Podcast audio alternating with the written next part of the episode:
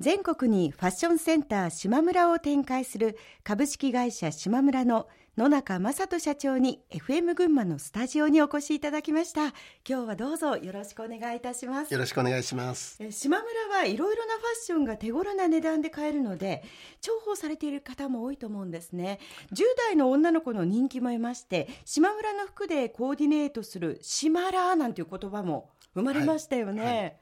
これは社長がというか島村で仕掛けたものですか？ええとんでもないですこれはあのモデルの増若翼さんが言い始めてそれが流行ったと言いますか皆さんに知られるようになったという、うん、で私たちが特に仕掛けたということではないですそうだったんですか。はい。はい、あの野中社長は群馬県のご出身なんですよね。はい。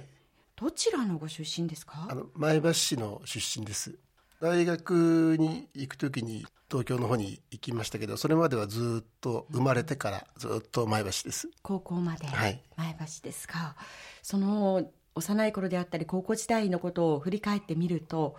例えば社長になりたいとか夢はありました？いやいや自分が会社を経営するっていうイメージはまるっきり持ってなかったです。そうなんですね。とにかく平凡に普通にあの中央大学卒業後に島村に入社をされたと伺っています。これ島村を選んだ理由はどんなところからだったんでしょうか？はい。ファッションに非常に興味がありまして、はい、ということにしてるんですけど 実はあのまるっきりファッションには興味なかったんですけど、初任給良かったんですね。あえ。あと高校の同級生に誘われて行ってみないっていうのが一番最初のきっかけでして、その後いろいろと企業を回りながら最終的には島村に入社したというような感じです、うん、入社した当時の会社の様子って覚えてますか？最初はお店に配属されたんですけども「ありがとうございました」っていうあの小売業の当たり前のことが最初はなかなか違和感があってですね、えー、小売って大変だなっていうのをあのすごく感じました。ただお買い物していただいて商売っていうのは成り立つんですよとか先輩や上司にいろいろと教わっていく中でまあでも1ヶ月ぐらいかかったんですかね。普通にありがたいと思ってありがとうございますって言えるようになるのに、はい。まあ、そのくらいやっぱり時間がかかるもんだったなっていうふうにはあの覚えてます。ご自身の中で野中社長目標とかを持ってやってらっしゃったんですか？なかったんですよあの私が入社した頃っていうのが、はい、あまあ、埼玉県を中心にお店の数が49店舗だったんですね。えー、大体年間10店舗ぐらいの出店をするようなところから、はい、10が20になり30になりというあの非常に多店舗化する時期だったんですね。はい、その現場にいたということもあって毎年のようにあのいろんな仕組みが変わっていくんですね。最初の3年4年5年ぐらいまでは理解してそれを自分の身につけていくのが大変だったなという感じはします。会社自体がちょうど過渡期だったわけですね。そうですね。あの島村が1988年にあの東証2部に上場しているんですけども、はい、ちょうどこの頃仕入れの仕方自体もまるっきり変わってしまったんですね。どういうふうにですか？あの昔の仕入れの仕方、日本的な仕入れの仕方っていうのがもう体制でして、ご多分に漏れず島村も同じような仕入れの仕方仕入れはするんだけれども売れなかったら返してもいいとか、うんはい、あのちょっと利益が足りないから値引きちょうだいとか、うん、あのそういったことが普通に行われていたんですね。売れなければこれは返しますよということでその分高く仕入れするんですね。リスクを原価に乗っけるっていうんですけど、はい、これを全部ねやめちゃいましょうと。であのとにかく返品ですとか見引き取りですとか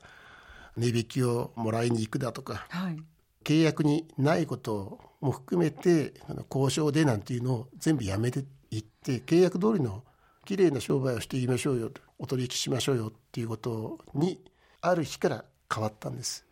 でそんなのできるはずないよと、はい、みんな思いました。バイヤーもみんな思いましたしお取引先もどうせ返すんでしょうと。だからなかなか安くならなかったんですね。でも1年2年と続けていくと本当なんだっていうことになって島村はあの言ったことは守る会社だっていうふうにやっと思ってもらえるようになったんですね。でそこからはやっぱり仕入れの原価が下がっていきました。でその分安く売ってもきちんと利益が残る仕組みっていうのがまた巡回転で動き始めたということだと思います。そうなんですね。でうちの会社がパソコンの導入は早かったです。はい。端末って言ってましたけれども、はい。例えばあのバイヤー仕入れをしてる最初の時は伝票をこう一冊持って行って、はい。はい。でじこれをじゃあ何枚ねっていくらねって言ってこう伝票自分で書いてたんですね。ええバイヤーになって3年目要はあの綺麗な取引になった後あたりにバイヤーは全部端末を持って行きなさいってこの端末が8キロあったんですよ。8キロですか。8キロ。でそれにこのプリンターをつけてでこんな大きなカバンに入れて持っていくんですよ。全部合わせると10キロ。業界の中では一番早かったですね。ですね。各部署に端末が置かれたんですお店への指示依頼等々はあの全部この端末を通してお店に送信されるように変わっていったんですね。値下げですとか何か依頼をするものは全部端末を通してお店に入力してお店は依頼がそのままババババッとプリントアウトして出るっていうそういうふうな仕組みになっていきましたね。でただ依頼するだけしか最初は脳がなかったんですけども、今あのエクセルですとかワードですとか普通にパソコンの中でありますけど当時はねランプランっていうのがあったんですよ。98ノートとかいうやつで。ええ。でこれであの集計をするなんていうことをじゃあやっていきましょうよと。いうことは各部署単位で始めてたんですね。で私はあの仕入れの後ははい。この在庫のおコントロールするコントローラーっていう仕事をやっていまして。仕事に追いかけられるのは嫌だなっていうのはこの頃すごく思ったことです。うん仕事に追いかけられるというのはどういうことですか？あのこれをやらなきゃいけないあれをやらなきゃいけないで何かを一つミスしたりすると一回全部取り消して正しくやり直す。一回ミスると3倍の労力かかるわけなんですね。それからもともとの必要なデータが手元にないとその都度データを作りに行く、そうすると同じことを2回3回4回となると時間はどんどんかかっていってしまってそれでいてあまり結果っていうのはあのいい結果っていうのは大したもの出てこないですね。で同じ結果を出すんであれば、はい。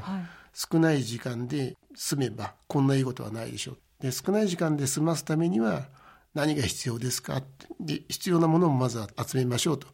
いうことで、データベースっていうのは使えるような形で作っていきましょうっていうことをこのコントローラーっていう職種で、あのその中でチーフコントローラーっていうことであの5人のコントローラーと一緒に仕事をするときにそういう話をしていたなっていうのは